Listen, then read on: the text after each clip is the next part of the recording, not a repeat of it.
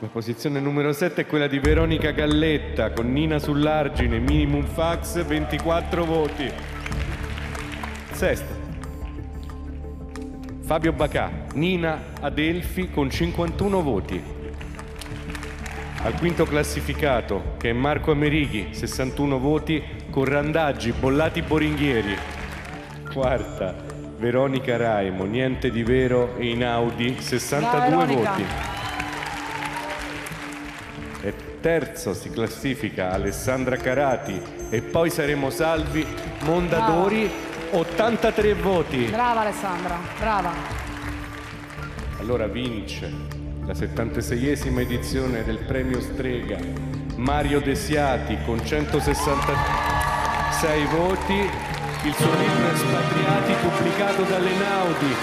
Secondo, Secondo secondo si, si classifica con 90 voti Claudio Piersanti Bravo, Claudio! con quel maledetto Vronsky Rizzoli.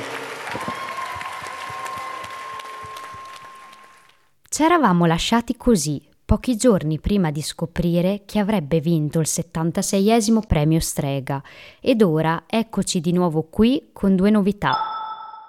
La nascita del premio Strega Poesia, il 26 ottobre, e un ospite. Sono sempre io, Veronica Permer, e questo è Gli Stregati, una puntata speciale con Veronica Raimo.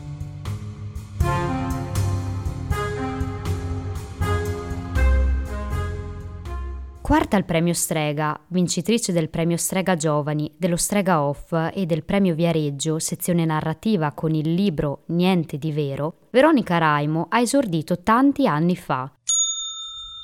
È il 2007 quando Minimum Fax pubblica il suo primo romanzo, Il dolore secondo Matteo, a cui seguono Tutte le feste di domani nel 2013 e Miden nel 2018, tradotto negli Stati Uniti, nel Regno Unito e in Francia. E a proposito di traduzioni, Raimo se ne intende bene, perché oltre che scrittrice e redattrice per diverse testate giornalistiche, è anche traduttrice. Dolly Alderton, Catherine Angel, Francis Scott Fitzgerald, Ursula Le Guin, Ray Bradbury sono solo alcuni degli autori e autrici da lei tradotti. Scrittrice, traduttrice e anche sceneggiatrice per il teatro e per il cinema, Veronica Raimo negli anni ha sperimentato varie forme narrative, dal romanzo al racconto alla poesia, come nella raccolta Le Bambinacce del 2019, un canzoniere ironico-erotico in collaborazione con Marco Rossari. È il primo febbraio del 2022 quando Einaudi pubblica per la collana Super Coralli il suo quarto romanzo, Niente di vero, con il titolo Rosso ben in vista e una ragazza che stropiccia bocca, naso e occhi, immortalata dalla fotografa Marta Bevacqua. Niente di vero o niente di Veronica detta vero? Chi lo sa? Ironia, sarcasmo, tristezza, amarezza, distanziamento. Tutto era chiuso in questo libro che riporta un susseguirsi di episodi e pensieri che riguardano tutta la vita della protagonista, Veronica pure lei e pure lei scrittrice, dalla bambina che è stata fino all'età adulta. È lei la voce narrante che racconta per scorci arbitrari e secondo una temporalità tutta sua, di sé, della sua famiglia soprattutto, delle sue relazioni, delle sue amicizie, degli incontri fatti. Di lei insomma e di chi ha condiviso con lei qualcosa, a Roma, a Berlino, in Puglia e altrove, senza pretendere alcuna epifania gloriosa. Ma come si fa a riconciliarsi con qualcosa o qualcuno se i propri ricordi sono sfumati, se mutano nell'atto stesso di formarsi? Bella domanda. Realtà e invenzione, o forse interpretazione. Su questo doppio binario gioca niente di vero, lo fa Veronica e lo fanno anche alcune persone vicino a lei. Se suo nonno Peppino poteva mentire, farle credere che il suo buffo extraterrestre scambiato per un gatto curiosone era stato premiato dalla settimana enigmistica come uno dei migliori disegni della sezione Questo l'ho fatto io, beh, a maggior ragione poteva farlo anche lei. Come quando da piccola giocava ai dadi con suo fratello a inquinare il raziocinio della stanza e delle regole, a immaginare cose finte, a dirle, a provocarle fino a crederci, fino a pensare che un dado può sempre dare 5, benché non serva assolutamente a nulla. Inquadrare niente di vero in un genere letterario non è facile. Leggere questo libro è come salire su una montagna russa o roller coaster, come preferite chiamarla con pagine di forti salite, discese improvvise, curve nette. In effetti una storia, di qualunque storia si tratti, è un concetto ambiguo e Veronica lo sa. Lo scrive, lo spiega con un accumulo di frammenti e pensieri, consapevole che se le coppie di qualunque cosa si tratti smettono di esistere, le persone no. Quelle restano, anche se un lutto, la fine di un'amicizia o di un amore possono portarle via.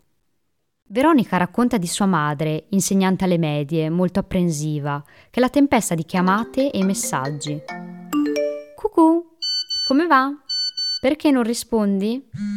Manda messaggio spesso in preda all'ansia e ai fioretti che si impone, di suo padre, dirigente d'azienda, con la smania del controllo e dell'igiene, davvero chimico.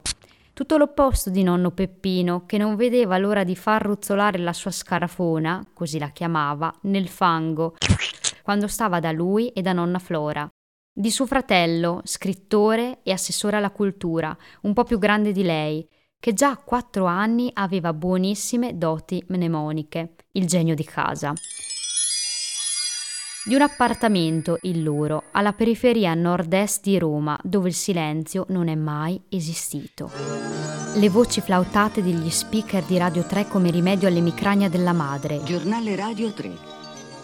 Il vocione del padre, la sega circolare in azione, per costruire muri di cartongesso e trucciolato, il tutto in uno spazio di 60 metri quadri, un continuo sovrapporsi di suoni.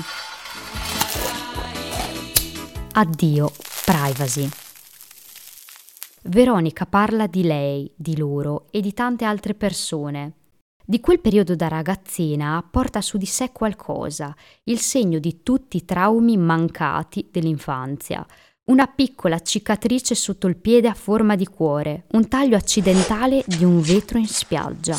L'unico possibile, perché tutte quelle cose spericolate, come saltare alla corda, andare in bicicletta, nuotare, per lei e suo fratello erano vietate. Barricati in casa spiavano, caso vuole dietro a un vetro, gli altri ragazzini in cortile, e stavano lì, complici come lo saranno da adulti, ad annoiarsi come nessun altro, tra libri, preghierine e qualche parolaccia. La prima volta che un bambino mi mandò a quel paese, lo fissai confusa. Cioè? Che paese? Affanculo. Ah, ok. Nei nostri lunghi pomeriggi di noia, io e mio fratello constatavamo placidi che ci stavamo rompendo le palle o rompendo i coglioni, a seconda dell'estro. Io ero una bambina patologicamente timida. Reprimevo tutta la rabbia che mi avrebbe tenuto a sveglia negli anni a venire, ma poteva capitare che nelle rare frasi rivolte a qualcuno ci ficassi in mezzo una scurrilità. E quella cicatrice impressa sul suo corpo non è la sola traccia concreta dei suoi ricordi, ci sono tutta una serie di regali, alcuni sacri, altri accaparrati per non sentirsi mai adulti, altri che ricordano l'intrinseca verità morale di una famiglia, l'incudine di nonno Peppino, un tempo calzolaio, i vestiti di suo padre e l'orologio analogico a cui tiene molto, i reggiseni ancora con il cartellino di tutte le taglie e modelli possibili, doni di nonna Muccia, i vestitini per una possibile futura prole da parte di sua madre, le fotografie che le faceva A. E poi le tantissime lettere tra lei e Cecilia, la sua amica del liceo, e il diario che teneva da bambina, i suoi primi passi nell'impostura. Non c'era quasi niente di vero in quegli scritti, eppure Veronica sentiva una strana intimità con quello che leggeva, una sorta di tenerezza. Come se i ricordi dovessero essere conservati in una forma diversa per evocare un'appartenenza, un po' come quelle persone che non ci sono più, il cervello digita memoria i numeri a cui teniamo senza accorgercene ed è impossibile derubricarli anche volendo. O come se le menzogne avessero l'intrinseca qualità di generare coerenza, nessi causali, inferenze, e Veronica ci teneva alla logica. D'altronde, L'atto stesso in sé di scrivere è, è manipolare la realtà, è manipolare i ricordi e anche soltanto scegliere cosa raccontare, appunto, è una forma di artificio, è qualcosa che appunto rende impossibile questa oggettività. Veronica per farlo ricorre a un registro tragicomico e per mezzo dell'ironia e del rispetto profondo che nutre per la vergogna intesa come strumento sociale, opera quel distanziamento, utile ad affrontare sia eventi ordinari che dolorosi e soprattutto se stessa, da sola e in relazione agli altri, fino a reinventarsi in più modi possibili, paradossalmente sinceri, tutto il contrario della superficialità. No, non siamo a Fahrenheit come vorrebbe sua madre, anche se a Fahrenheit Veronica c'è andata. Fahrenheit i libri e le idee. Veronica Raimo, Niente di Vero, pubblicato da Inaudi, libro del giorno di Fahrenheit. Grazie per essere stata Grazie con noi. Grazie mille, grazie. No, non c'è Francesca al telefono, mi dispiace. Siamo noi a chiamare Veronica Raimo. Ed ecco cosa ci ha raccontato ai microfoni degli stregati. Buon ascolto.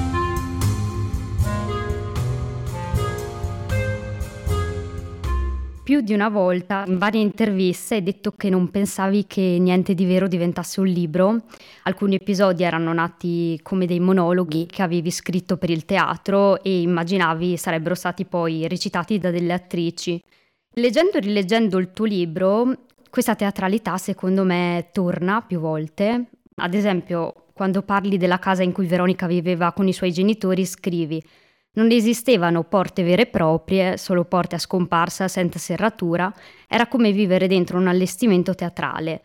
Le stanze erano puramente nominali, simulazioni a beneficio degli spettatori. Oppure un altro esempio è quando Veronica, la rockstar, compare dal nulla. E hai mai pensato di metterlo in scena? Eh, sì, no, ci ho pensato ed è anche una cosa insomma, che vorrei poi realmente fare. E, ehm, appunto una delle attrici con cui avevo lavorato appunto a questi monologhi, eh, che si chiama Cristina Pellegrino, e anche poi l'attrice che mh, ha letto l'audiolibro e che insomma ha funzionato molto, quindi insomma mi trovo bene con lei, soprattutto per questo progetto, insomma il tipo di registro che ha mi, mi ci riconosco molto.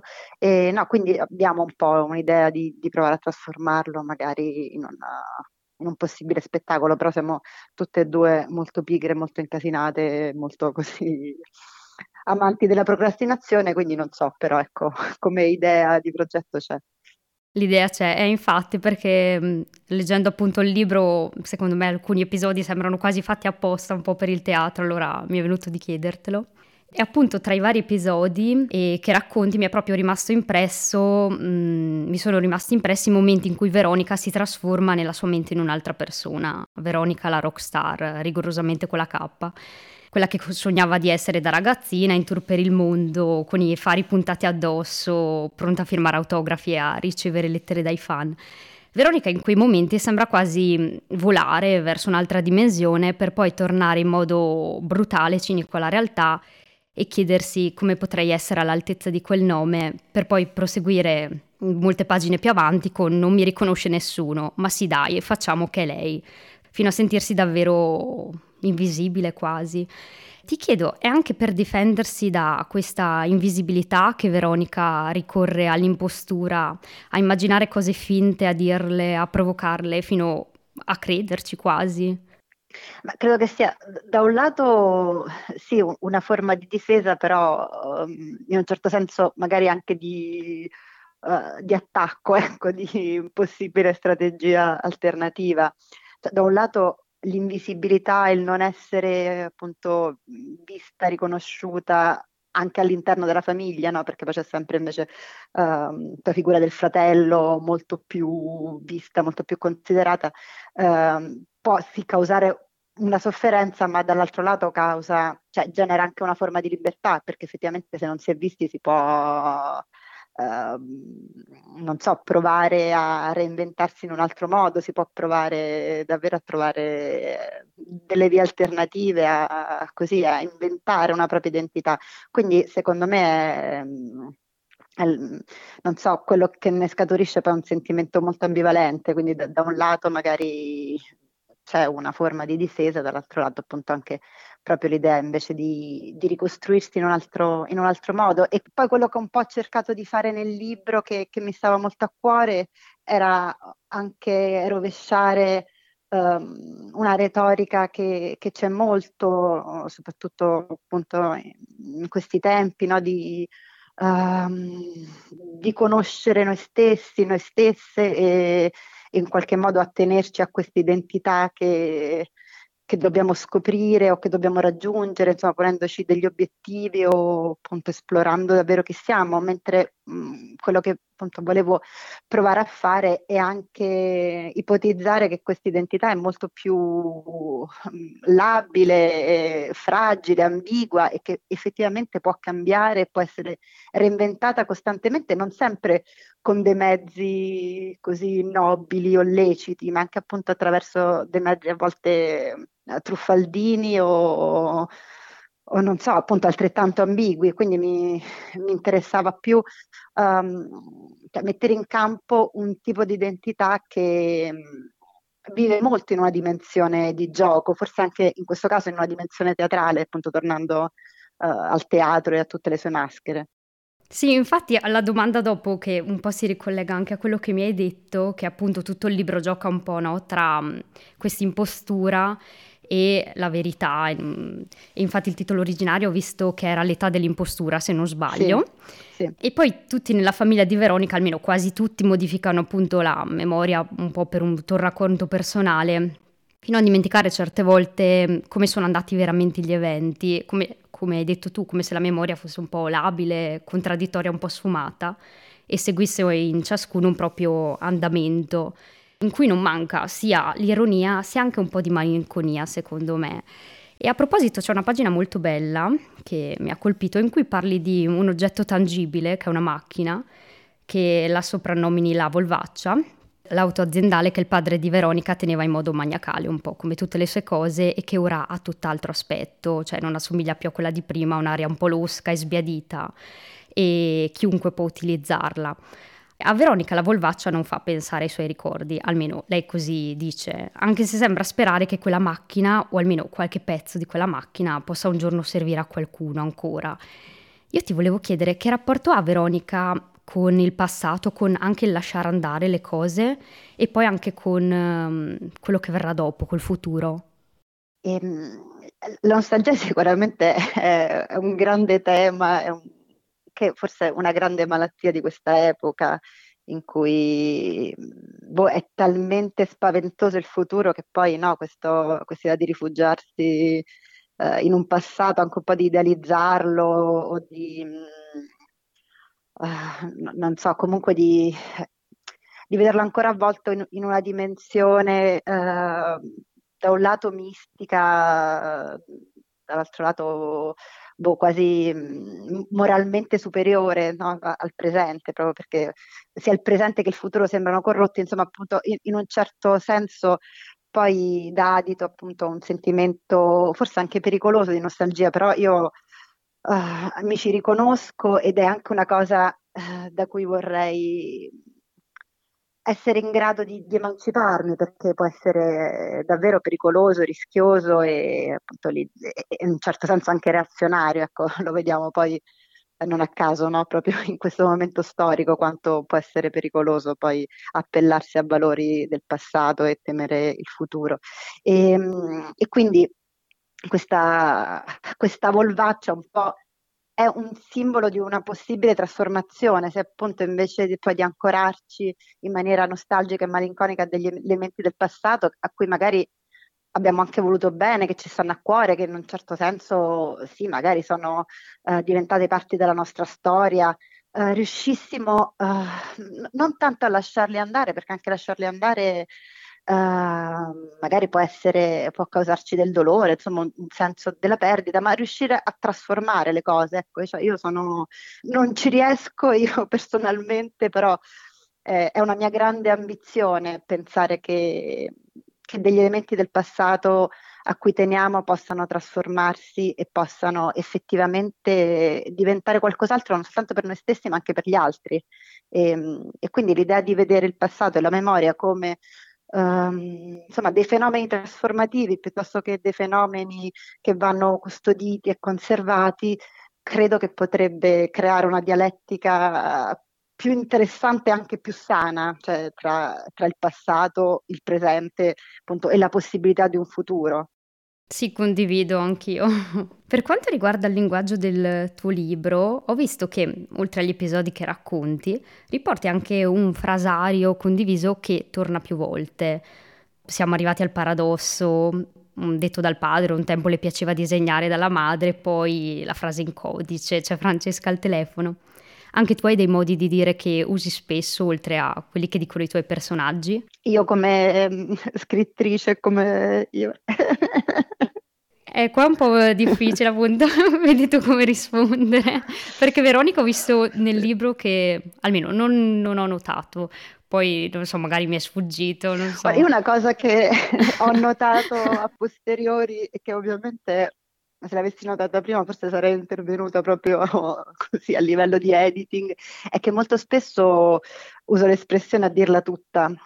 Ok. E c- c'è veramente tante volte, soprattutto appunto considerando un libro così breve, e, e, mi rendo conto che quello appunto sia un vezzo uh, della voce narrante, chiamiamolo vezzo, ecco, che poi si trasforma in una ripetizione ed è anche un'espressione mia, io la, uso molto, quindi poi ovviamente riconosco anche quelle che sono delle espressioni insomma, usate eh, in forma letteraria che poi vengono Uh, però anche da espressioni che, boh, che, uso io nel parlato, insomma, in qualche modo mi appartengono.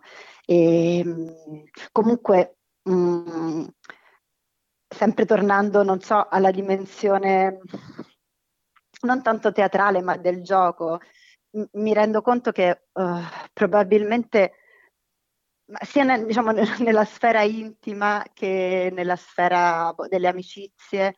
Cioè, una delle cose che mi unisce di più alle altre persone è quando si riesce insieme a fare ironia con le parole, a trovare dei giochi di parole che poi si trasformano in dei tormentoni. Io quando riesco um, uh, così a trovare una connessione, una complicità in questa specie di, di meccanismo, chiamiamolo anche enigmistico, no? di trasformare appunto mm-hmm. delle espressioni, rovesciarle, ribaltarle, magari anche delle frasi fatte, trovare il modo di, di, trasformarle in frasi fatte però inedite, è sempre una cosa che mi diverte molto e mi piace molto fare, cioè sicuramente giocare con il linguaggio insieme appunto a delle persone che boh, mi piacciono a, a vari livelli è una cosa che, che, mi ha sempre sedotto, quindi uh, forse non è neanche un caso che tornino poi delle, delle, espressioni che ci sono appunto questa ricorsività, insomma, in dei modi di dire. E anche nella mia famiglia è molto così, cioè ci siamo sempre parlati uh, attraverso magari questi, insomma, tormentoni casalinghi.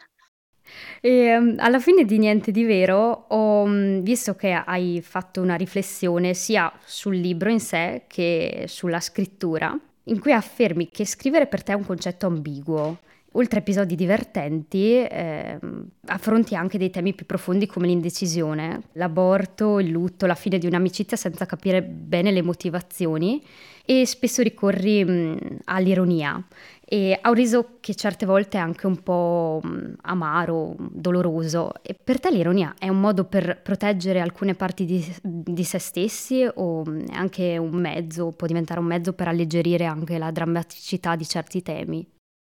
Sì, secondo me è anche un, un modo per uh, creare sempre, diciamo, una visione laterale e sghemba rispetto alle cose, sia uh, rispetto a cose dolorose, sia rispetto a cose mm, boh, invece magari ordinarie o, o noiose.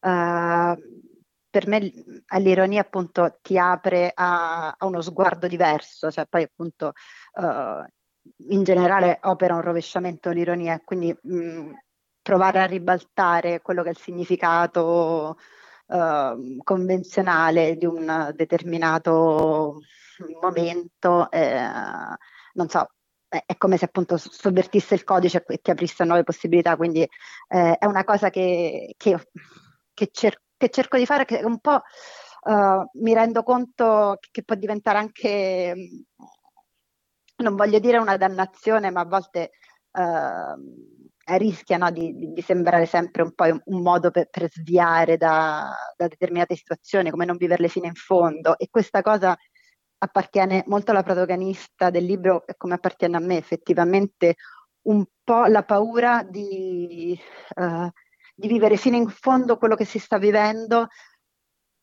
perché si teme l'enfaticità da un lato e, e dall'altro una discesa nell'abisso, non so come dire, invece è come se l'ironia un po' ti, appunto, ti provocasse quel, quel distanziamento, ma che, che, non è una questione... Sì, una sorta di, di, schermo quasi. Sì, però appunto non è neanche poi una, un restare in superficie, sì, cioè uno schermo chiaro. che secondo me uh, poi alla fine riesce ad avere chi in realtà prende molto sul serio le cose.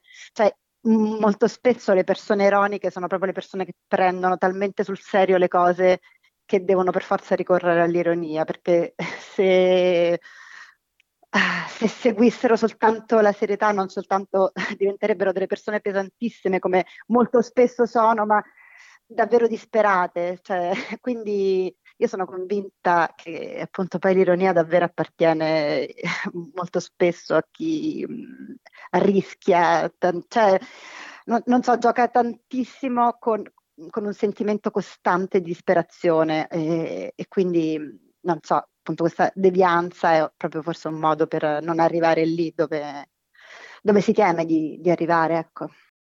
Ho capito.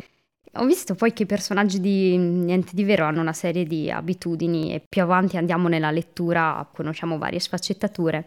Tu per scrivere i tuoi romanzi, i tuoi racconti, hai delle, non so se sia la parola giusta, fissazioni, abitudini, ad esempio, cos'è che usi per, per scrivere, carta e penna o computer, oppure non so, hai un quaderno a cui sei particolarmente affezionata e devi per forza scrivere su quello? Scrivo sempre a mano, sempre.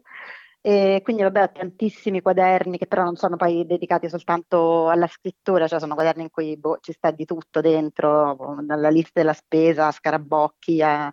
però scrivo, quando scrivo scrivo sempre una prima versione eh, appunto a mano con, con una penna inchiostro liquido.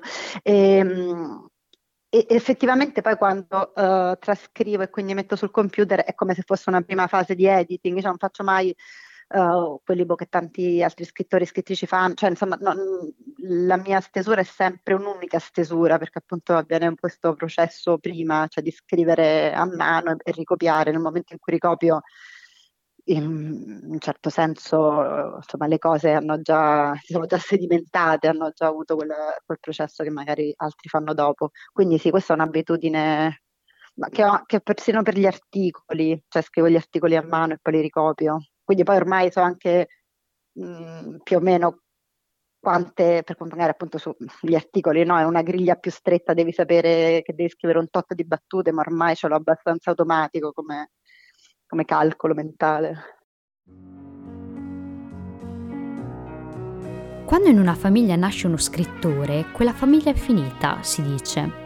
In realtà la famiglia se la caverà alla grande, come è sempre stato dall'alba dei tempi, mentre sarà lo scrittore a fare una brutta fine nel tentativo disperato di uccidere madri, padri e fratelli, per poi ritrovarseli inesorabilmente vivi.